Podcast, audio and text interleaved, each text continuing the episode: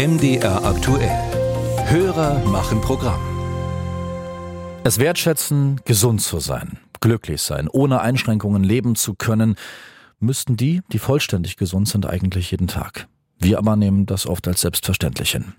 Andere Menschen müssen sich damit arrangieren, dass nichts mehr selbstverständlich ist. 7,8 Millionen Menschen gelten hier in Deutschland als schwerbehindert, haben entweder eine starke körperliche oder geistige Einschränkung.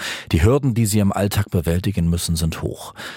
Für sie gibt es in Deutschland den Schwerbehindertenausweis, mit dem diese Menschen bestimmte Angebote wahrnehmen können. Auch unser Hörer Ralf Buschmann hat so einen. Er lebt in Füssen in Bayern an der Grenze zu Österreich. Nur sein Ausweis gilt dort nicht. Dazu hat Herr Buschmann diese Frage. Es war im Gespräch, einen europäischen Schwerbehindertenausweis bis Ende 2023 einzuführen.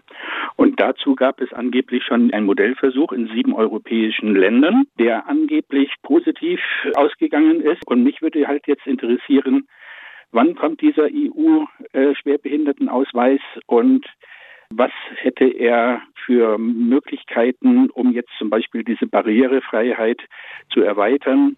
Soweit unser Hörer Ralf Buschmann aus dem bayerischen Füssen. Antworten von unserem EU-Korrespondenten Matthias Reicher. Ein Gesetzesvorschlag der EU-Kommission sei überfällig, sagt die Europaparlamentarierin Katrin Langensiepen. Als stellvertretende Vorsitzende im Parlamentsausschuss für soziale Angelegenheiten drängt sie auf mehr Tempo. Besonders wichtig ist der grünen Politikerin auch, dass der europäische Behindertenausweis mehr wird als nur ein symbolisches Dokument. Das ist uns ganz wichtig, dass es nicht nur bedeutet, ich kann diesen Ausweis im Ausland für Kino und Freizeit nutzen.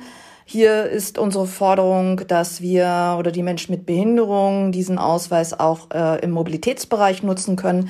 Ich kann Beispiel in Straßburg, in Brüssel mit diesem Ausweis und meiner Begleitperson Bus fahren. Am besten wäre natürlich grenzüberschreitend Bahn fahren. Das wäre unsere Hauptforderung. Derzeit laufe noch ein Pilotprojekt in mehreren Mitgliedstaaten. Außerdem würden die Erfahrungen mit dem bereits geltenden EU-Parkausweis für Menschen mit Behinderung in den geplanten Gesetzentwurf einfließen, lässt die zuständige EU-Kommissarin Helena Dalli auf Anfrage schriftlich mitteilen. Ziel ist, dass der Behindertenstatus in allen Mitgliedstaaten gegenseitig anerkannt wird. Dabei geht es um Aufenthalte bis zu 3 Monaten. Der europäische Behindertenausweis soll in diesem Zeitraum seinen Inhabern den gleichen Zugang zu den jeweils angebotenen Dienstleistungen wie Kultur, Freizeit, Sport und Verkehr ermöglichen. Zu beachten ist dabei, dass die Hilfen für Menschen mit Behinderung sich von Land zu Land unterscheiden. Das betrifft auch eine ermäßigte oder kostenlose Nutzung öffentlicher Verkehrsmittel. So können Menschen mit Behinderung bei den österreichischen Bundesbahnen beispielsweise nur an ihrem Geburtstag kostenfrei reisen. Ansonsten beträgt die Ermäßigung 50%.